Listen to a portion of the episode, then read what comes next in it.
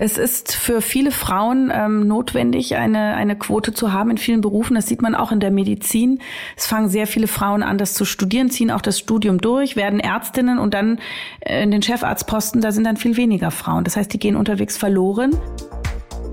Was ich feststelle, ist ein Wandel in der Akzeptanz, dass Brüche, Umbrüche und auch ein Scheitern nicht als Schwäche, sondern darüber reden zu können und das Eingeständnis dieses reflektiert zu tun, sogar noch eine Stärke sein könnte.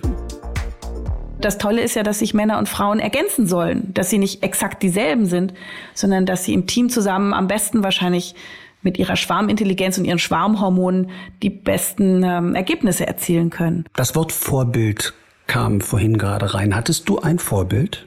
Ich hatte ja ein Vorbild zum Beispiel Dr. Ruth Westheimer, die äh, kleine amerikanische Jüdin, die noch jetzt im hohen Alter immer nur über Sex spricht und schreibt und das ist ihre große Leidenschaft. Aber sie hat das als moderne Frau auch getan zu einer Zeit, wo das noch gar nicht üblich war. Hier ist ein Stapel Karten. Zieh doch mal eine und dann versuch mal spontan zu antworten. Was empfehlen Sie gegen Selbstmitleid? Also erstmal finde ich, darf man das auch mal haben, Selbstmitleid. Also alle Gefühlssituationen sind erlaubt, grundsätzlich, aber man lebt nur einmal. Und es wäre schade, im Selbstmitleid zu versinken. Das heißt, wieder daran denken, dass ich Möglichkeiten in mir habe, vielleicht mich da rauszubekommen, irgendwas zu ändern, analysieren, was äh, läuft schief und wo gäbe es Möglichkeiten, wirksam zu werden, selber wirksam und aktiv zu werden. Einzig, stadtartig. Wie du wirst, wer du bist.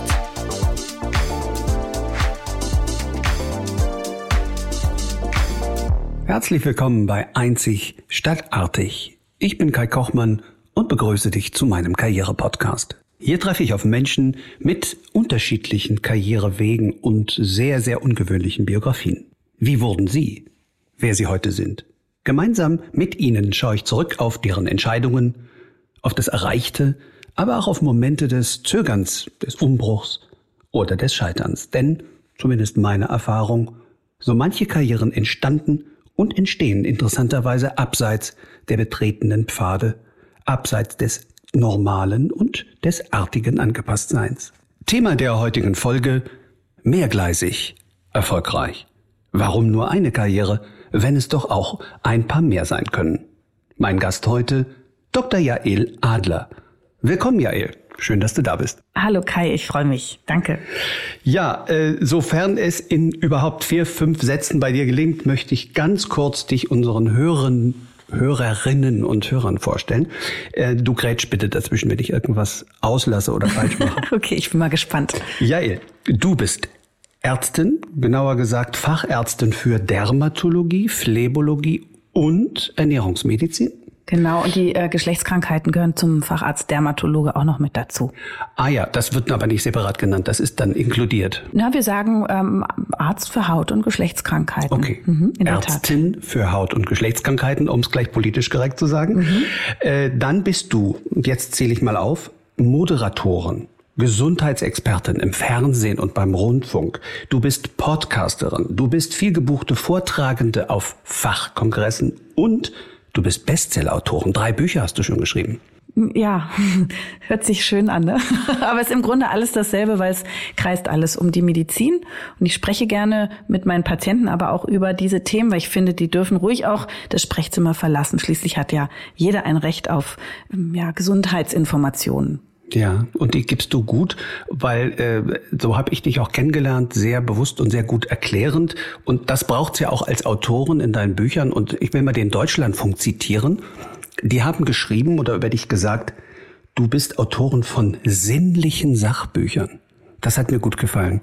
Ich sehe mich auch als sinnliche Ärztin. Wir Hautärzte sind sowieso sinnlich äh, von Hause aus, weil wir müssen ja an unseren Patienten ähm, mit allen unseren Sinnen arbeiten. Das heißt, wir schauen, wir fühlen, wir riechen und ähm, diese Sinneswahrnehmung helfen uns dann, die Ursache des Problems zu finden und natürlich dann auch die richtige Therapie. Und mhm. deswegen finde ich das ganz charmant, so bezeichnet zu werden. Ja, fand ich auch. Hat mir gut gefallen. Sinnlich. Und vielleicht, um das abzuschließen, deine Karriere ist nicht nur eine berufliche. Du bist ja außerdem erfolgreich hier privat im Sinne von, du hast einen Ehemann, bist verheiratet und hast zwei wunderbare Söhne. Also es gibt auch eine private Jael. Absolut. Äh, jeder Mensch hat ja private und berufliche Seiten. Die Kunst ist immer, dass alle ähm, ja genug Raum haben und man auch für sich selber genug Raum hat. Ja, das bringt mich jetzt zu der ersten Frage. Heute ist Sonntag. Du hast dich entschieden und entschlossen und dafür bin ich dir sehr dankbar, heute hier zu sein. Ähm, meine Frage ist, hast du eine sieben Tage Arbeitswoche gerade? Ich glaube, Selbstständige haben das sowieso, weil man ja am Wochenende, wenn dann mal der Alltagsrummel nicht da ist, man mal Zeit hat, so zur Ruhe zu kommen, mal am PC zu sitzen oder mal äh, mit Kai einen Podcast zu machen. Ich finde das jetzt eigentlich, ein, also mit dir besonders, weil ich dich auch ja, wir kennen uns ja privat. Ich mag dich einfach und es macht mir Spaß und es ist für mich jetzt eher Entspannung, als dass ich mich gestresst fühle. Sonst wären wir vielleicht zum Kaffee trinken miteinander gegangen. Sehr schön. Dann äh, lass uns mal starten. Was wir heute machen, ist ja ein beruflicher Podcast. Du bist Ärztin. Wir sprachen gerade über die Facetten deiner äh, unterschiedlichen Bezeichnungen, die es im Fachärztlichen hat. Ähm, mich interessiert und vielleicht auch unsere Hörerinnen und Hörer interessiert, wie du geworden bist, wer du bist. Und lass uns vielleicht mal starten mit einem kurzen Rückblick ähm, zu deinem Gewordensein, zu deiner Karriere. Wolltest du eigentlich immer Ärztin werden oder kannst du dich dran erinnern, wann der Entschluss gereift ist? Also ich erinnere mich sehr gut. Ich hatte eigentlich drei Berufswünsche. Ich wurde, wollte gerne Schauspielerin werden, Journalistin oder Ärztin. Und ich weiß, dass äh, sicherlich meine Eltern mich mit äh, in diese Richtung gebracht haben, dass ich mich dann letztendlich für die Medizin entschieden habe, weil die natürlich auch sagten, mit diesem Beruf bist du unabhängig. Du kannst immer arbeiten in diesem Beruf, weil Krankheiten wird es immer geben, Patienten wird es immer geben und du bist auch vom Land unabhängig. Das heißt, du kannst weltweit theoretisch arbeiten. Und äh, ich selber bin Hypochonderin, leider. und diese Neurose ist natürlich eine weitere Motivation, Medizin zu studieren, weil du denkst ja dann, womöglich im Medizinstudium lernst du, wie du niemals krank wirst und auch niemals stirbst. Und dann habe ich aber festgestellt, es gibt so viele Krankheiten, von denen wusste ich noch gar nicht, dass es die gibt. Und natürlich war das keine Therapie dieser Neurose. Das muss man dann anders lösen. ähm, aber es ist äh, für mich trotzdem schön, dieses Wissen zu haben, damit zu hantieren. Und ich ähm, kann ja über die Hintertür dann auch noch den Journalismus und das Schauspiel mit unterbringen, wie ich das ja jetzt auch tatsächlich mache. Also was wir beide jetzt hier machen oder das Schreiben, ist ja eine Art des Journalismus, also Kommunikation über mein Fach und die Medizin. Wobei ich es liebe, auch über den Tellerrand hinauszuschauen, weil die Dermatologie ein Netzwerk hat, also die Haut ist ein Netzwerkorgan. Also du musst dich immer mit der Umwelt beschäftigen, mit anderen Menschen, mit, mit der, der Psyche. Du musst dich mit dem Darm beschäftigen, den Mikronährstoffen, dem Nervensystem, den Hormonen, der Sexualität. Ähm, und ich finde eben, wenn man ein guter Dermatologe sein möchte, dann sollte man ein Verständnis von allem Möglichen haben, rund um den Körper, die Gesundheit und die Medizin. Und das arbeite ich ab, dieses Bedürfnis, indem ich äh, mit Kollegen anderer Fachrichtungen in meinem Podcast Ist das noch gesund? Ja. Oder auch in meinem Podcast Wir müssen reden, Frau Doktor, spreche. Und äh, dieses, diese Schwarmintelligenz, die kommt meiner Neugier zugute, aber natürlich letztendlich auch den Patienten, dass man eben möglichst viel weiß, über einen ganzheitlichen Blick hat auf die Patienten. Wahnsinn. Was du alles, auch wie du es jetzt erzählst, wie du sprudelst und dabei strahlst, ähm, das sind so viele Dinge, die du kannst und die, die dich vielseitig machen und auch mehrgleisig erfolgreich, äh, ist die Vielseitigkeit auch eine Hürde? Also es ist halt so, dass es sich manchmal wirklich so anfühlt, als wäre der Tag zu kurz, weil man würde so gerne so vieles da unterbringen. Aber ich glaube, man macht eben die Dinge, also wenn es möglich ist, sollte man immer die Dinge machen, die einem gefallen. Ähm, also werden, wer man ist, man sollte immer bleiben, wer man ist und gucken, wie passt die Struktur dann zu, de, zu dem Wesen. Also ich hoffe immer, dass man als Mediziner die Fachrichtung einschlägt, die am besten zu einem passt. Und dieses Sinnlichsein und auch ähm, die Leidenschaft im Bilder anzuschauen und die Haut wie ein Muster oder wie ein Bild anzuschauen, ähm, die kann ich halt ausleben als Ärztin und auch dieser Gedanke, dass es mir einfach, es macht mich glücklich, wenn ich jemanden heilen konnte, aber gleichzeitig auch dieses bisschen analytische, dieses detektivische. Also da sehe ich ein Symptom oder mehrere Symptome und muss dann überlegen, hm, woher kommen jetzt die Bläschen und warum juckt es denn da? Und dann muss ich so in die Tiefe gehen und das ähm, fordert mich und das macht mir Spaß.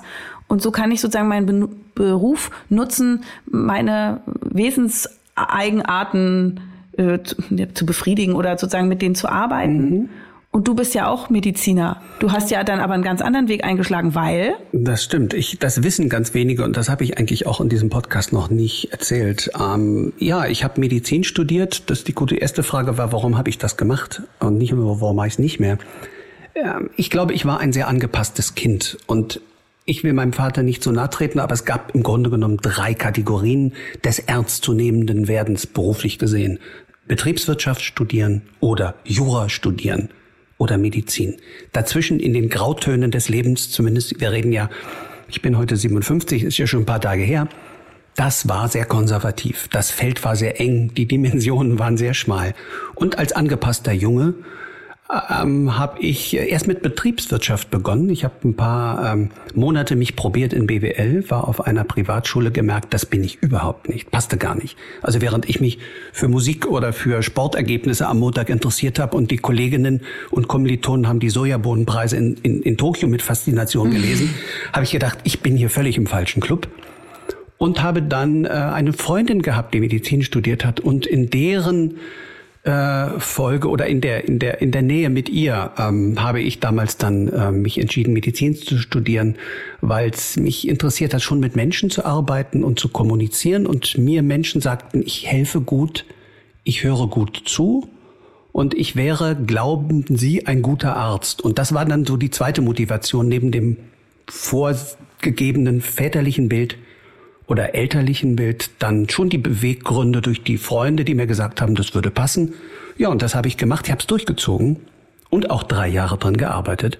Aber dann gemerkt, das ist nicht mein Lebensweg für die nächsten 30, 40 Jahre, sondern ich habe dann Kommunikation, Aufbaustudiengang gemacht und äh, einen anderen Weg eingeschlagen.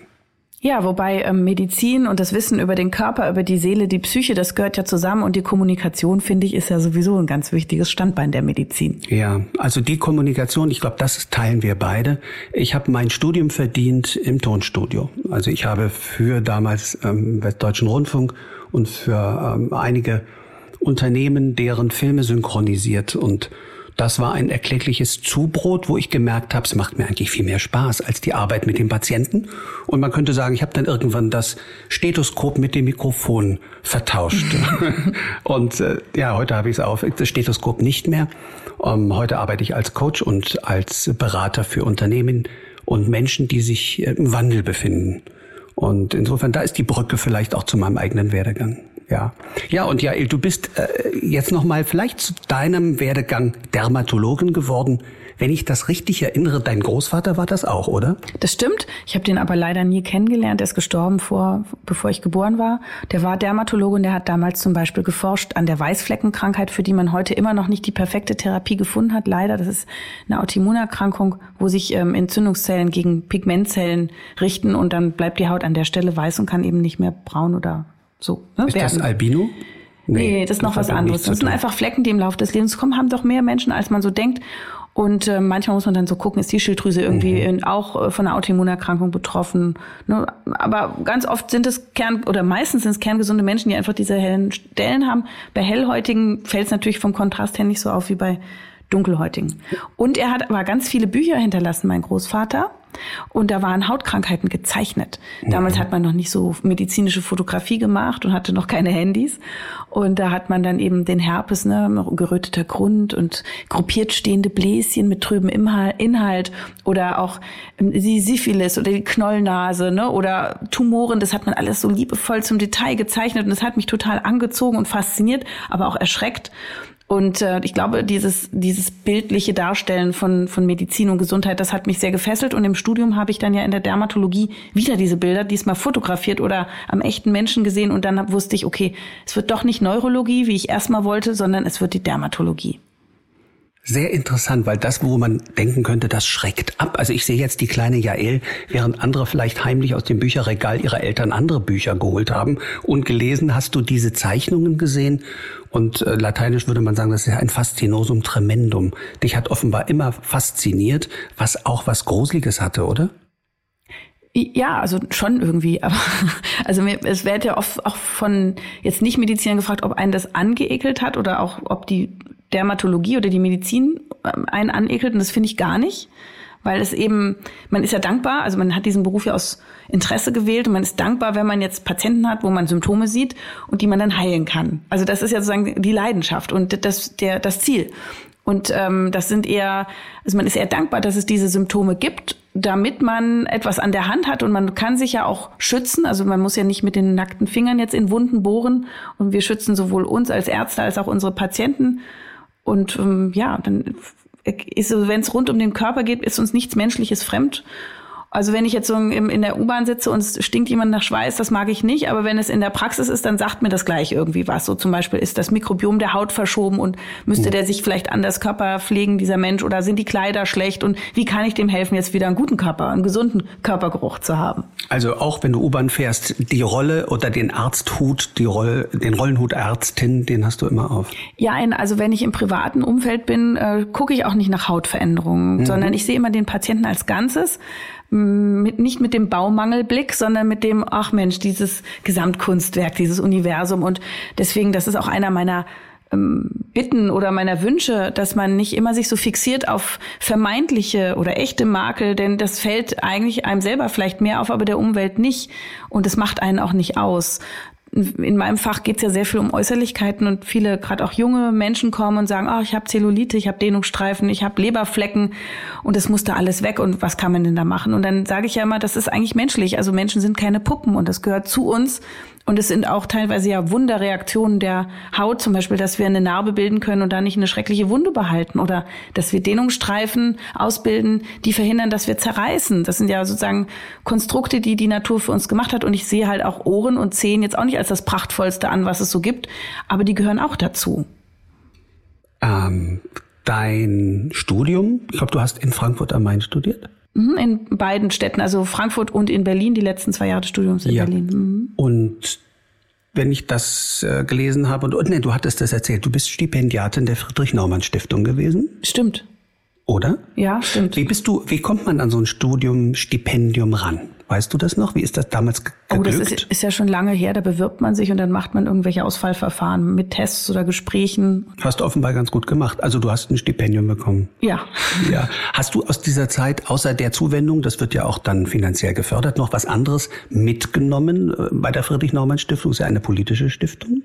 Naja, ich denke, das passt einfach so von meiner Denke her zusammen. Also mitgenommen habe ich einfach, dass ich wusste, da gibt es Leute, die vielleicht so eine ähnliche politische oder gesellschaftliche Auffassung haben wie ich. Das stärkt einen natürlich. Also ich bin jetzt natürlich nicht in einem politischen Beruf, wobei ähm, ich doch auch manche Äußerungen tätige, die dann doch in den politischen Bereich reichen. Ne? Also so rund um Gesundheitspolitik, Gesellschaftliches. Ähm, irgendwie schwingt das ja doch immer mit.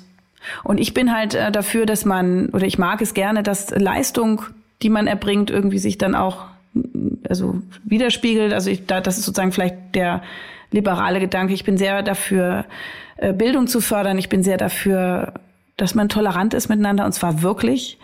Ähm, das sind ja eigentlich so urliberale Werte, die mir sehr gefallen und ähm, die ja auch unabhängig sind von Parteipolitik. Ich denke, das ist einfach so eine, so eine Grundhaltung, die man hat, die ist eben urdemokratisch, würde ich sagen. Ja, und das ist dir, dir geglückt, deinen Weg zu gehen als Frau ähm, betone das jetzt mal so, das ist ja auch eine Diskussion gerade, wie weit wird es nur über Unterstützung, über Quote, über Förderprogramme gehen und das gleichberechtigte Erreichen von Zielen, ähm, muss das gefördert werden? Ist eine ganz richtige und interessante Frage, die, für die ich keine abschließende Lösung habe, aber ähm, ja, es ist für viele Frauen ähm, notwendig, eine, eine Quote zu haben in vielen Berufen. Das sieht man auch in der Medizin. Es fangen sehr viele Frauen an, das zu studieren, ziehen auch das Studium durch, werden Ärztinnen und dann äh, in den Chefarztposten, da sind dann viel weniger Frauen. Das heißt, die gehen unterwegs verloren. Natürlich auch, weil der Medizinerberuf, gerade wenn es um Chirurgie zum Beispiel geht, schwierig vereinbar ist mit Familie und Kindern. Und am Ende ist es dann doch die Mutter, die sich mit den Babys äh, beschäftigt. Und zwar nicht nur, weil sie muss, sondern auch, weil sie will. Also ich erinnere mich selber, dass ich auch sehr gerne mit meinen Babys war und mir diese Zeiten gerne genommen habe. Ähm, ich hatte auch das Gefühl, dass das Stillen und so, dass das äh, eine ureigene weibliche Tätigkeit ist. Die kann der Mann nicht machen. Aber da sollte jeder das so handhaben, wie er das will. Ich finde es auch toll, dass es mittlerweile sehr viele moderne Männer und Väter gibt. Ähm, die, ich glaube, dass diese Quotenregelungen sind eine Art Krücke, eine notwendige Krücke auf dem Weg äh, zu einer Zeit, wo es das vielleicht hoffentlich nicht mehr gibt. Es ist im Grunde wie eine symptomatische Therapie, also als ob man eine Kopfschmerztablette gibt, um die Kopfschmerzen zu beseitigen.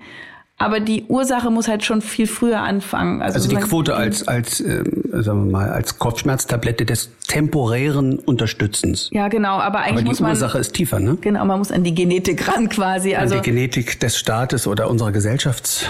Genau, also es, es fängt auch mit ganz konkreten Dingen an. Wir brauchen einfach äh, noch mehr Kinderaufbewahrungs- und Förderungsmöglichkeiten.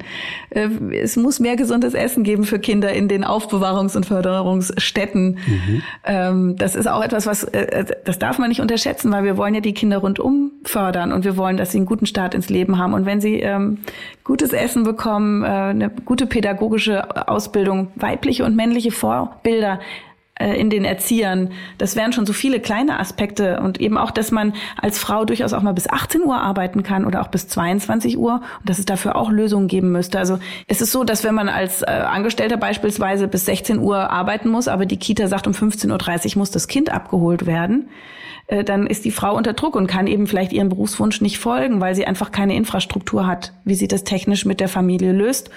Und äh, auch die Männer haben natürlich äh, ihre Arbeitszeiten, das geht nicht immer. Aber natürlich ist es äh, klar, es ist ein, ein Prozess, der ist in Entwicklung.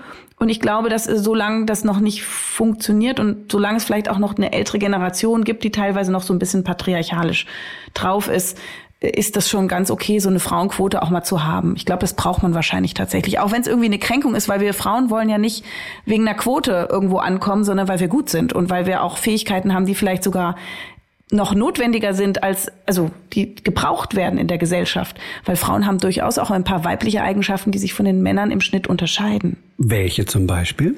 Frauen sagt man nach, dass sie durchaus empathischer sind, dass sie auch ähm, einen besseren Geruchssinn haben. Also in der Dermatologie, wir erschnuppern mhm.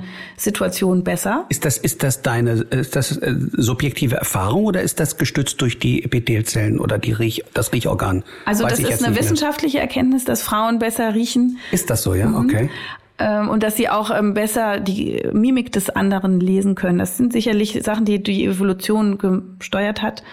Äh, und Frauen sind oft, haben eben durch ihre Hormone auch eine, eine Veränderung ihrer Gehirnaktivität an manchen Stellen. Das wird auch ihr Gefühlsleben beeinflussen, das ist ganz klar.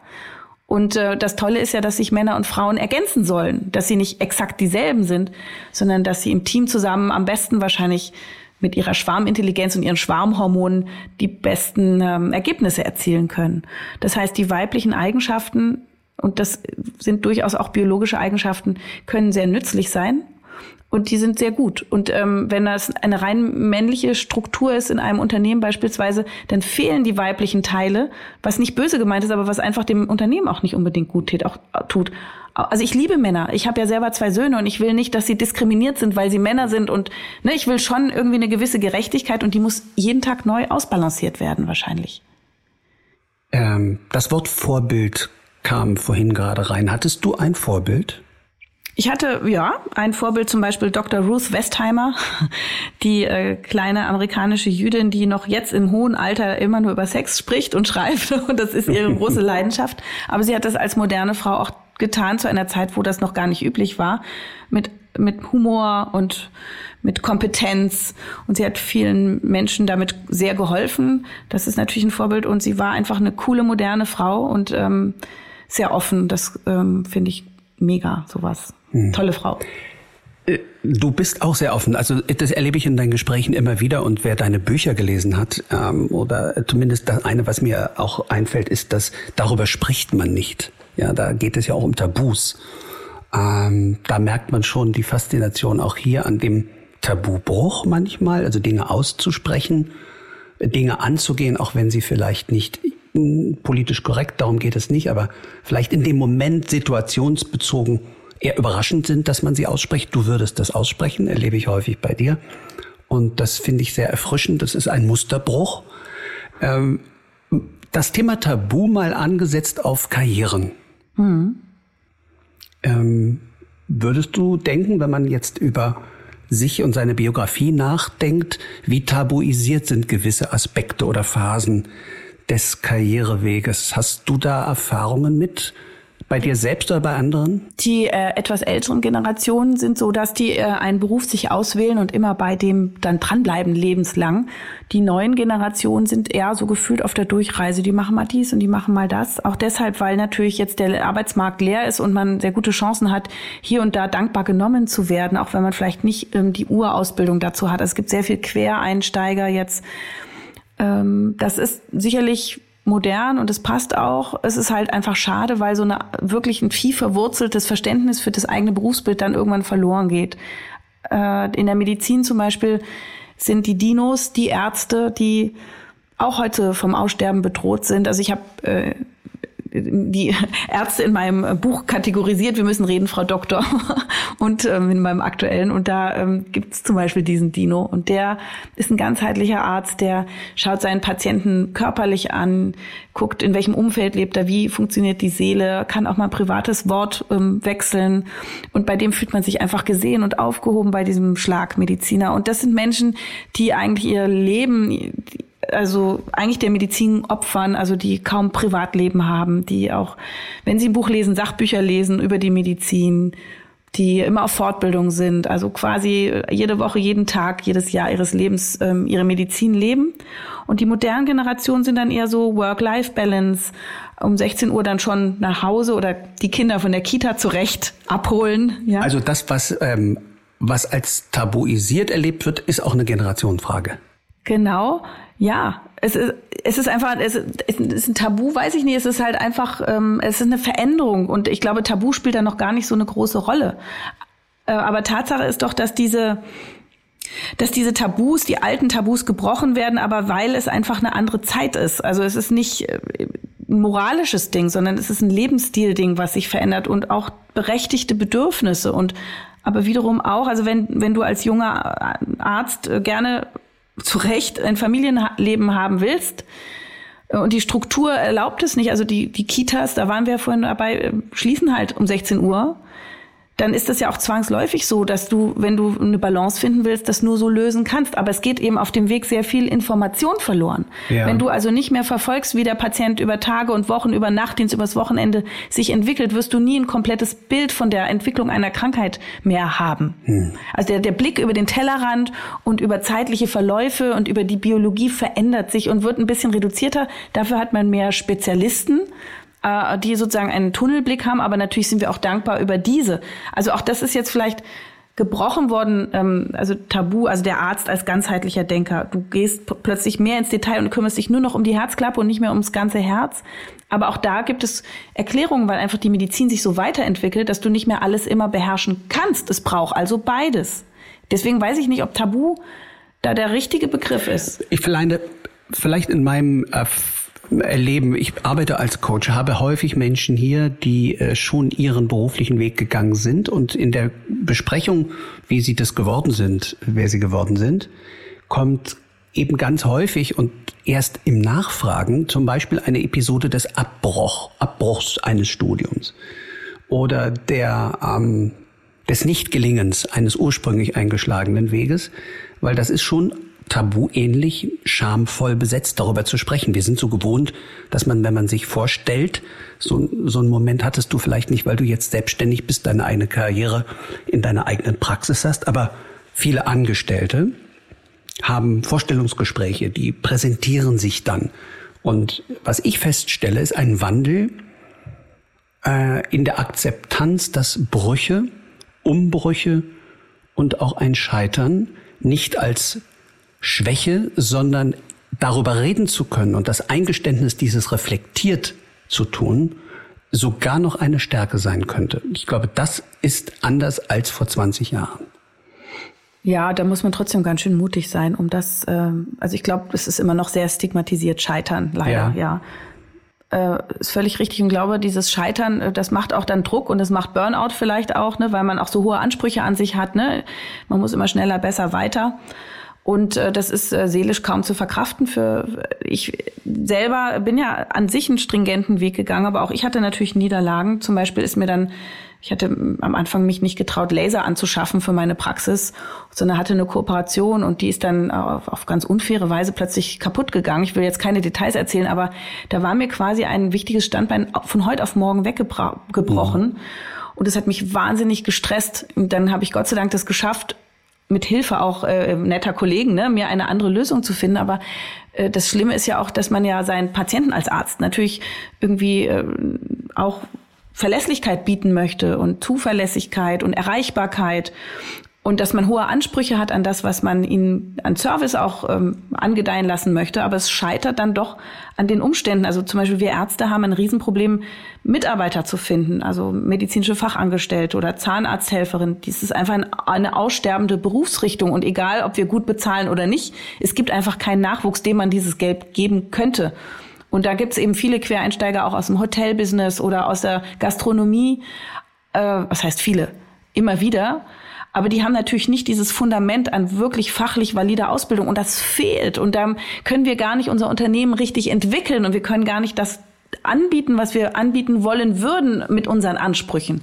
Das ist etwas, was quasi fast ein tägliches Scheitern, ein täglicher Kampf ist, sozusagen, wie kann ich mein Unternehmen möglichst optimal führen mit diesen vielen Widrigkeiten? Ja, das heißt eigentlich ja eine gute Botschaft. Es wird ja gerade viel diskutiert, inwiefern die Digitalisierung, also das, was hier alle auf uns zukommt, auch mit künstlicher Intelligenz, möglicherweise in den nächsten 10 bis 20 Jahren ganze Berufsgruppen obsolet, also äh, nicht mehr nötig macht.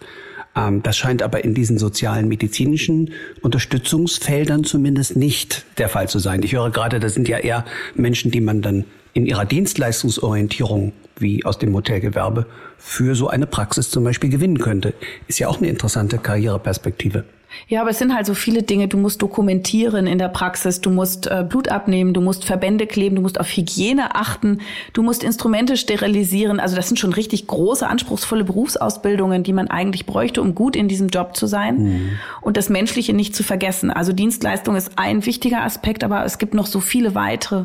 Und das sind natürlich intelligente ähm, Überwiegend übrigens Frauen, ja, das sind gar nicht, wir haben gar nicht so viele Arzthelfer. Auch Krankenschwestern und Pfleger sind willkommen. Ähm, also es, ist, es erfordert sehr viel von einer, von einem Mitarbeiter. Also man muss klug sein, um das gut zu machen. Mhm. Und äh, irgendwie, ja, Leute, die wahrscheinlich diese Fähigkeiten mitbringen, die gehen dann in andere Berufe, die vielleicht per se krisensicherer sind oder besser bezahlt sind. Wobei krisensicher ist das. Aber ich höre dann auch oft von den jungen Leuten, ach, immer mit den Patienten, das ist auch so anstrengend. Ja, das ist anstrengend. Arbeiten ist anstrengend. Dafür wird man ja dann auch bezahlt. Ja, habe ich, äh, die Erfahrung mache ich auch gelegentlich. Es kann anstrengend sein, aber es ist auch eine große Erfüllung, ähm, was man als Glücksgefühl erlebt. Der äh, ungarische, ich kann den nicht aussprechen, Csikszentmihalyi oder so heißt der. Das ist ja ein äh, sehr, sehr guter Autor äh, Michali Csikszentmihalyi, glaube ich, hat das Buch Flow geschrieben. Und Flow beschreibt Zustände des Aufgehens in der Arbeit, wo man fast sich selbst vergisst, Zeit und Raum hinter sich lässt, weil man so in sich mhm. und in der Tätigkeit gerade aufgeht. Und dieses Flow-Erleben, sagt er, das ist kein Privileg etwa nur von Akademikern, das können alle Menschen haben in ihrem Beruf, auch privat, aber wir reden vom beruflichen Flow ähm, dieses Aufgehen, dieses im Moment begeistert sich verlieren und nicht mehr die Zeit sehen. Von deinen ganzen Tätigkeiten würdest du aus dem Gefühl sagen, da habe ich am meisten Flow erleben? Also in der Praxis ist das so. Also ich, das ist wie ein Rausch, das ähm, ist ein, ein beglückendes Gefühl und ich fliege in der Tat durch den Tag, auch wenn es anstrengend ist. Also das ist schon die Quelle meiner ganzen Inspiration. Die Patienten bringen Geschichten mit, die Geschichten werden in meinem Kopf verarbeitet und vielleicht in Journalistisches eingearbeitet. Oder ähm, es ist einfach auch sehr erfüllend, wenn man Menschen hilft, die vielleicht hoffnungslos waren oder eine lange Odyssee hinter sich haben. Und wenn man dann einen Weg für die findet und man sieht ihr, ihr Lächeln, man freut sich auch über dankbare Patienten, dann ist das toll. Natürlich gibt es auch manchmal unerfreuliche Situationen und das sind dann die Herausforderungen, die man meistert. Aber an sich genau, das ist ganz schön beschrieben. Das liebe ich. Aber vielleicht hat sich das auch ein bisschen verändert. Also wir sind vielleicht auch in ein bisschen in einer narzisstischeren Gesellschaft mittlerweile. Ne? Man, man präsentiert sich sehr auf den sozialen Medien. Die jungen Leute, der Nachwuchs, sagte gerade meine alte gestandene, also alt, meine langjährig gestandene Mitarbeiterin, sie sagte, na, die jungen Leute wollen heute Influencer werden, Yoga auf Bali machen oder Coach.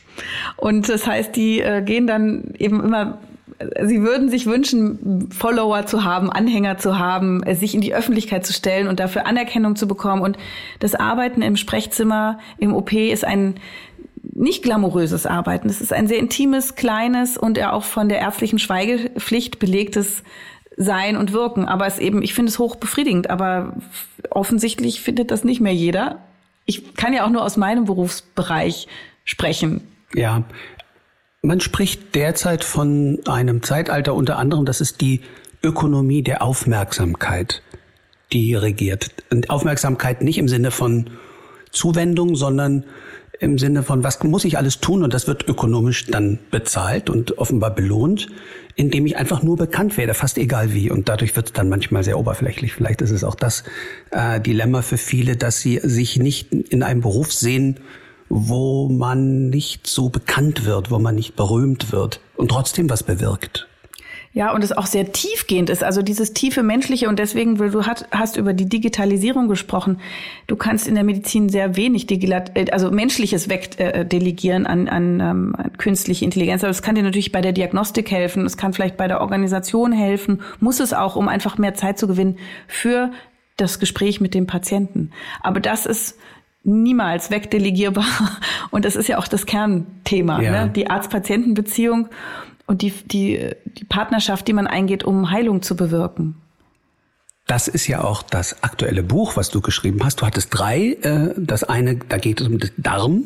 Ja, nein, nein, hautnah. Haut, pardon, genau. Haut. Das geht der Darm. Also Richtig. hautnah, alles genau. über unser hautnah. größtes Organ. Pardon, genau. Und da geht's auch um den Darm und die Verbindung von Darm zu Haut, über die Ernährung, über die Pflege, über Schönheitsthemen. Das nächste Buch war ähm, äh, ist Darüber das äh, Quatsch, Entschuldigung, nicht. Das nächste Buch ist Darüber spricht man nicht, weg mit den Körpertabus. Da ging es also auch um Hauttabus, um Haarausfall, um ähm, Nagelveränderungen, aber eben auch andere Fachbereiche wie Menstruation, Depression, Erektionsstörung, Inkontinenz. Also auch äh, chirurgische Themen, urologische also Themen. Also das, was so peinlich ist im Leben. Das, was man in der Praxis auch schnarchen, so was für mhm. Themen da so unterkommen, wo Patienten sich schämen, wo man mhm. aber auch einen ganzheitlichen Blick als sogar als Hautärztin drauf haben darf und Tipps geben kann. Und ähm, da ich ja ganzheitlich arbeite, auch bei vielen anderen Themen und Problemen, nicht nur bei der Haut, äh, gut helfen kann. Und äh, das aktuelle Buch heißt Wir müssen reden, Frau Doktor, wie Ärzte ticken und was Patienten brauchen. Das Rezept für eine besondere Beziehung.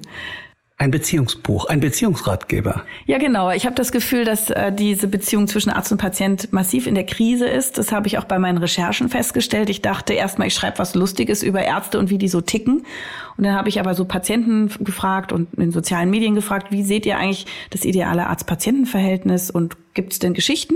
Ich dachte, ich erfahre da ein paar lustige Geschichten, aber ich habe überwiegend furchtbare Geschichten erfahren und einige wurden mir auch für dieses Buch extra geschenkt, weil sie erzählt werden müssen, wie es heute in unserem eigentlich doch guten Medizinwesen komplett schief geht, wie Menschen äh, alleine gelassen sind, wie, wie sie auch nicht gesehen werden, wie sie falsch behandelt werden, wie sie angerotzt werden mit Diagnosen, ohne dass sie aufgefangen worden sind. Und das Problem ist eben nicht nur ein strukturelles, es ist nicht nur, dass äh, Fehlanreize im System existieren, dass eben quasi mehr Hightech-Medizin und ähm, Geräte bezahlt werden und das äh, Gespräch völlig unterbewertet ist nach wie vor, sondern es ist auch die Art wie, Art, wie wir miteinander kommunizieren. Es geht auch, es ist durchaus möglich in der Kürze der Zeit, menschlich zu agieren und ähm, zuzuhören. Ähm, da braucht es aber so ein paar Kommunikations- Fähigkeiten. Aber das ist kein Buch für Ärzte, obwohl die das natürlich auch gerne mitlesen können, sondern es ist ein Patientenstärkungsbuch, weil ich es so sehe, dass in dieser Beziehung beide mitarbeiten müssen. Es ist ein Ich und ein Du, ein Geben und ein Nehmen und Beziehung entsteht ja auch in diesem Gespräch, wo man neugierig ist aufeinander, wo man ähm, Offenheit hat, wo man äh, Interesse hat für den anderen, wo es auch um Empathie geht, aber auch um Augenhöhe. Ich möchte, dass Patienten auf Augenhöhe zu ihrem Arzt gehen und zwar jetzt nicht fachlich, das geht natürlich nicht, sondern menschlich auf Augenhöhe und auch wissen, welche Rechte sie haben. Aber sie kriegen auch ganz konkrete Tipps, wie bereite ich mich denn vor im Dschungel äh, des Medizinsystems. Also ich brauche eine Akte, wo ich meine Laborwerte drin sammle, wo ich meine ähm, Medikamentenliste mitführe. Ich mache mir eine Liste mit den Themen, die mich interessieren. Ich sollte mich vorinformieren. Wo kann ich mich heutzutage noch mit guter Information ausstatten? Jetzt im Internet beispielsweise gebe ich konkrete Tipps. Wo ist valide Information und wo besser Finger weg?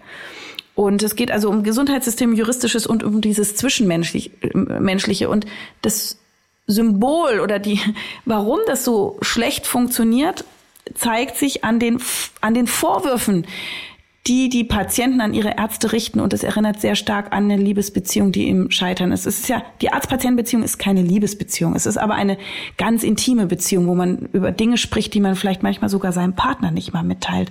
Und ähm, wo man eben auch über Stigmata und über sehr, sehr Nahgehendes spricht. Also der Patient fühlt sich bedroht, er hat Angst vor einer Krankheit, er muss gesund werden, er will gesund werden, er braucht einen Partner an seiner Seite. Und ähm, hoffentlich hält diese Beziehung auch ein Leben lang. Und die Vorwürfe sind aber eben so ganz genau wie in der Liebe. Äh, du verstehst mich nicht, du fühlst nicht mit mir, nie mhm. hast du Zeit für mich, ähm, du nervst nur noch, ich vertraue dir nicht mehr. Und am Ende sagt man ja auch, ich will die Trennung. Ich würde die Dinge, die du gerade besprochen hast, von dem Thema des Intimen und des Liebesthemas mal rausgenommen, hat dieses Buch, als ich es jetzt äh, gelesen habe, ganz viel von dem, wo ich mir wünschte, auch Führungskräfte könnten Aspekte davon für die Kommunikation mit ihren Mitarbeitenden nutzen. Da geht es auch um Empathie, um Zuhören, um Augenhöhe, ohne dass man die Hierarchie äh, verleugnet oder sie nicht mehr respektiert, wo sie noch nötig ist oder hilfreich ist. Aber da sind viele Aspekte des, des, des Kommunikativen, die ich sehr spannend und sehr hilfreich finde. Und das ist, glaube ich, ein großes Thema, dass man zunehmend erkennt, dass wir Führung und auch Arzt-Patienten-Beziehung ist eine Führungsbeziehung bis hin idealerweise zur Selbstführung, dass der Patient irgendwann in der Lage ist, sich selbst auch durch diese Krise oder das Leiden zu führen, aber eben unterstützt wird, verantwortlich aber bleibt, dass das ein kommunikatives Geschehen ist. Das stimmt. Der, der Antisatz, den man hört als Arzt, ist hier, Frau Doktor, machen Sie mal, ich vertraue Ihnen 100 Prozent. Genau. Das wollen wir nicht. Wir wollen einen mündigen, eigenverantwortlichen Patienten, der eben mitarbeitet. Nur so kann das wirklich gelingen. Und da stört natürlich Hierarchie absolut. Denn auch in einer Partnerschaft ist es immer so, der eine kann das gut, der andere das. Aber beide sind sozusagen auf demselben Level und auf Augenhöhe. Und das, äh, glaube ich, ist der Schlüssel einer modernen Arzt-Patienten-Beziehung in dieser heutigen Zeit. Ja. ja, und vielleicht ist das auch der Schlüssel für das, was uns, wenn wir nochmal über Karrieren sprechen, ausmacht. Ich kann natürlich sagen, äh, mein Vater hat gesagt, ich soll das studieren oder Herr Lehrer, sagen Sie mir, was ich machen soll oder Herr Dozent äh, ist dafür verantwortlich. Nein, ich bin das im Zweifelsfall. Ja, es ist ähm, Zielsetzung ist, um es mit einem laufenden Claim gerade zu sagen, Pilot deines Lebens zu werden. Und im ähm, privaten wie im beruflichen müssen wir erkennen und dürfen wir erkennen, das klingt sonst so nach Bedrohung, wir dürfen eine Entscheidung fällen. Wir dürfen davon ausgehen, dass es meist richtig ist, dass es vielleicht auch mal nicht gelingt, aber eigentlich sind wir verantwortlich für unseren Weg. Du als Patient mit deinem Arzt, du als Angestellter mit deinem Chef, du kannst jederzeit auch gehen. Absolut. Es ist natürlich, wenn man in der Situation ist beim Arzt und äh, ist ja nicht immer leicht, gleich woanders einen Termin zu bekommen, aber da sollte man das Gespräch aktiv suchen und alles, was an Störfaktoren im Raum steht, auch ansprechen. Also auf die Metaebene wechseln und nicht nur inhaltlich bleiben, sondern sagen, ich, ich fühle mich gerade nicht gesehen, können Sie mir mal bitte äh, können Sie mal mir bitte zuwenden, nicht nur in den PC gucken. Äh, erklären Sie mir doch mal bitte, schreiben Sie mir doch mal auf, zeichnen Sie mir die Diagnose auf, was ja. Sie vorhaben. Also dass man konkret ähm, anspricht, wenn was im Raum steht. Und wenn nicht, dann darf man tatsächlich fremdgehen in dieser Beziehung und sich eine zweite oder Drittmeinung einholen oder wirklich den Arzt auch verlassen und wechseln. Ähm, und es äh, ist auch notwendig, gerade wenn man in der Not ist und vielleicht nicht klar denken kann, weil man eine ernste Diagnose erstmal verarbeiten muss, dass man sich auch Hilfe äh, holt. In deiner Branche wäre das ein Coach, in dieser Branche des Arzt-Patienten-Verhältnisses ist es ein Angehöriger und ein Freund, der einen mit zum Arzt begleitet. Da gibt es nämlich auch ein ganz äh, nettes Büchlein von Adam Phillips, das heißt Monogamie, aber drei sind ein Paar. Also im übertragenen Sinne von der partnerschaftlichen Beziehung, wo der Dritte auch manchmal eine Inspiration ist, ähm, auch mal neue Gefühlsmomente einbaut, eine gewisse Spannung in die Situation bringt. Das ist dann in der Arzt-Patienten-Beziehung durchaus auch jemand, der hilft, einem mitzudenken, mitzufühlen, Verantwortung mitzutragen und einfach einen an die Hand zu nehmen. Also das ist auch mal schön. Also es Schönes bereichert ja. die Dreierbeziehung und der Arzt, der gut ist, der wird es auch als Bereicherung sehen und nicht gekränkt reagieren, sondern wissen, er hat da jetzt einfach zwei Säulen, mit denen er, also auf die er sich stützen kann. Finde ich ein, ein sehr, sehr schönes Bild passt auch jetzt wieder gut zu der Frage, äh, wie auch eine Beziehung zwischen einem Chef und seinen äh, Teams oder zwischen der Chefin und ihren Teams oder Mitarbeitenden gestaltet wird. Ähm, es ist ein beidseitiger Prozess. Es ist die Verantwortung auf beiden Seiten, sie gut zu gestalten. Und wenn ich merke, ich bin in einem Job, wo ich nicht die Empathie, die Unterstützung bekomme, die ich erwarte, ohne in die Opferrolle zu gehen. Ich habe auch berechtigterweise, finde ich, ganz vieles muss ich alleine machen und kann ich nicht immer nur zum Chef gehen und erwarten, dass der mir den Tag strukturiert. Ein ganz großer Teil ist Selbstverantwortung, aber auch der andere Teil ist eine Fürsorge und eine Verantwortung desjenigen, derjenigen, die jemanden begleitet auf dem Weg des beruflichen Werdens. Und wenn das nicht funktioniert, wenn ich das Gefühl habe, und das hatte ich übrigens auch zweimal, überhaupt nur, dass ich dachte, mir hilft mein Chef. Also vielleicht mal als Tipp von meiner Seite, ich versuche vielleicht mal konkrete Tipps zu geben, woran man merkt, ist man eigentlich richtig. Fragt euch mal, lerne ich eigentlich noch was von meinem Chef? Hört mein Chef mir zu und lässt er auch Raum und ist gleichzeitig erreichbar wenn ich ihn brauche. Wenn ich auf alle diese Fragen keine Antwort habe oder sehr kritisch bin, dann müsste man mal überlegen, ist man eigentlich im richtigen Job und ist die Beziehung vielleicht noch zu heilen? Dann kann man das ja versuchen, mit oder ohne Coach. Aber das ist eine berechtigte Frage, oder? Würdest du dir nicht auch denken, so sollte ein Arzt Patientenverhältnis gestaltet werden, dass die Autonomie bei beiden Seiten ist, es zu beenden. Jetzt hat der hippokratische Eid dir natürlich mehr Verpflichtungen äh, gegeben. Du kannst nicht einfach sagen, macht mir keinen Spaß mit ihnen, oder? Schon, also äh, natürlich im Notfall muss man immer helfen, das ist klar, aber wenn man merkt, dass das Vertrauensverhältnis tief gestört ist, dann kann man ja kein Arbeitsbündnis mehr haben, dann tut es keinem gut. Dann kann der Arzt nicht mehr gut arbeiten und der Patient wird vielleicht auch nicht erfolgreich mhm. äh, seine Behandlung, seinen Weg der Therapie gehen können so dass dann man gegenseitig auch sagen kann, Mensch, vielleicht kann ich immer einen anderen Kollegen empfehlen, vielleicht passt das dann besser. Also ich habe ja in meinem Buch auch ganz anschaulich geschrieben, dass ähm, Ärzte ja nicht nur äh, Profis sind, das sind sie auf jeden Fall, aber sie sind auch Menschen und manchmal menschelt es auch ein bisschen und nicht alle Menschenkonstellationen passen zusammen. Und äh, bis zum gewissen Grad kommen wir Ärzte als Profis mit allen Patiententypen zurecht, aber dann doch nicht immer. Und wenn man wirklich merkt, pff, dann darf man das schon auch beenden. Drei Bücher hast du geschrieben. Darf ich an der Stelle fragen, hast du schon ein weiteres in Planung? Also das ist ja jetzt ganz frisch, aber natürlich, äh, klar, es gibt so viele Themen, die man noch beantworten, äh, äh behandeln könnte. Also Welches Thema bewegt dich denn so, dass du denkst, das könnte das nächste Buch sein?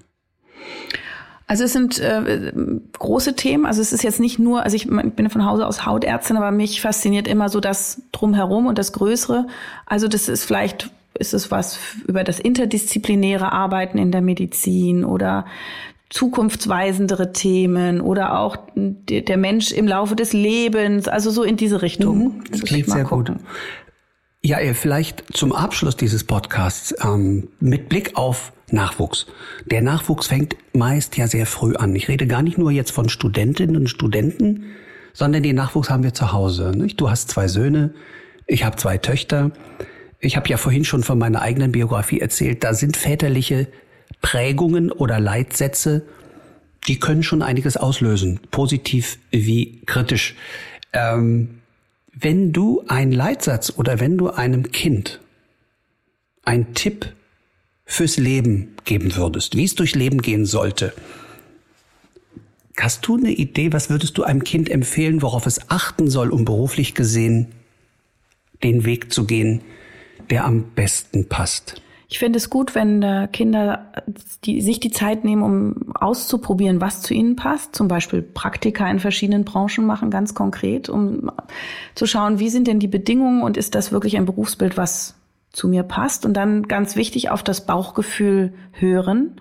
Das ist nämlich etwas, wenn man einem Ziel folgt und einem Bild folgt, das aber gar nicht zu der eigenen Gefühlswelt, zur Persönlichkeit passt, dann kann das nie gut werden. Und ich glaube, das ist auch etwas, was ich im Leben erstmal lernen musste, auf mein Bauchgefühl zu vertrauen. Und diese beiden Aspekte, also konkret Informationen einsammeln und dann aber abgleichen mit dem inneren Wesen und dem Gefühlsleben, das wäre so ein Tipp für die Jugend.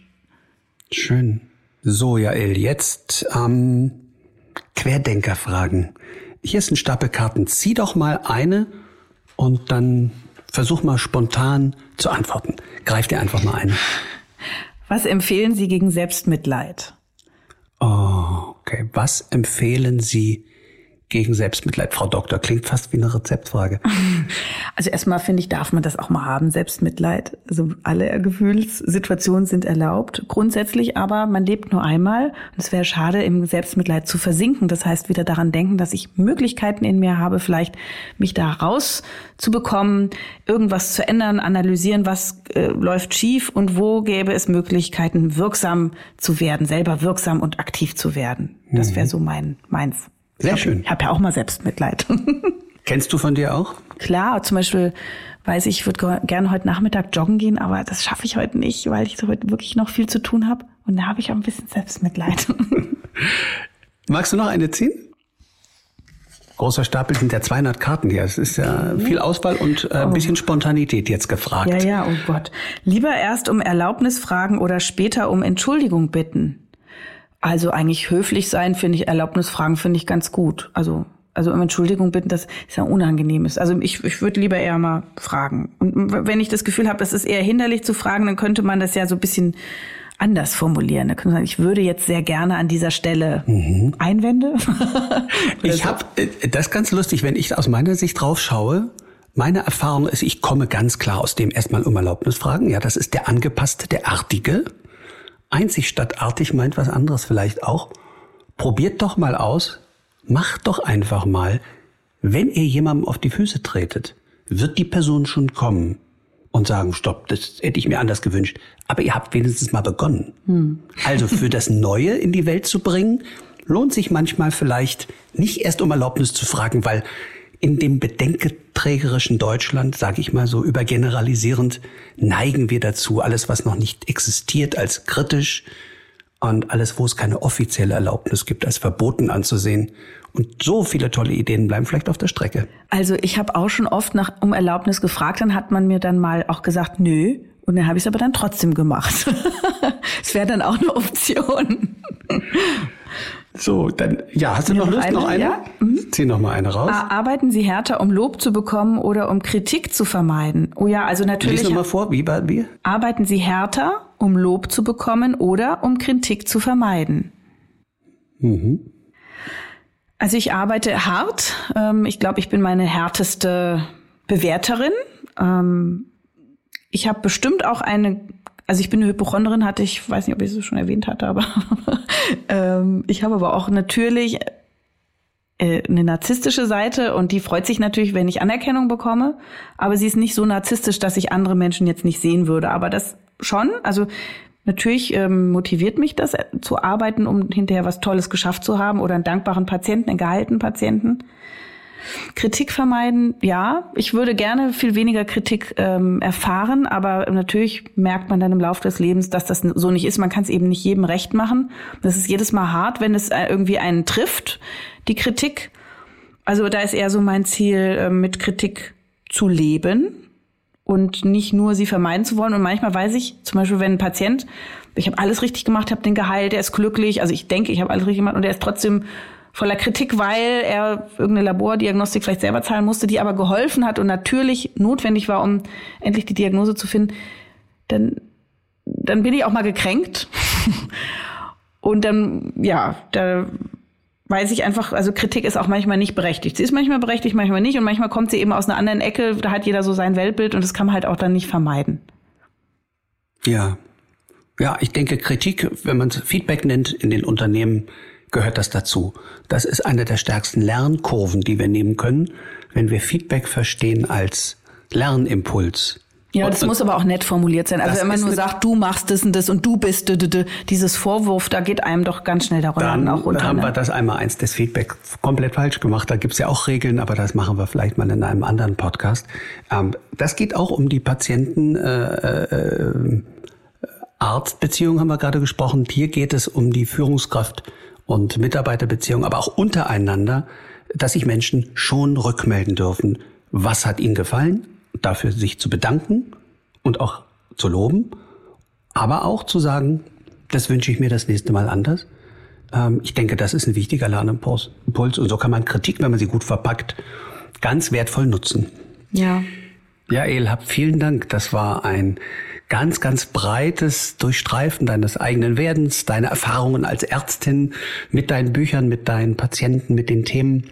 Vielen Dank. Schön, dass du Zeit gefunden hast. Und ich wünsche dir auf deinem weiteren Weg ähm, dass das alles weiter mit diesem Strahlen, was du da hast, äh, erfolgt und mit diesem Erfolg gesegnet ist, den du offenbar auf all diesen Mehrgleisen, die du da befährst, äh, bisher hattest. Also ganz, ganz viel Erfolg für dich. Schön, dass du da warst. Ich danke dir. Äh, deine Fragen waren teilweise überraschend und ich musste ganz schön nachdenken. Mein Kopf hat geraucht und das war neu und ungewöhnlich und hat mir großen Spaß gemacht. Vielen Dank dafür. Ich glaube, ich komme mal zu dir zum Coaching.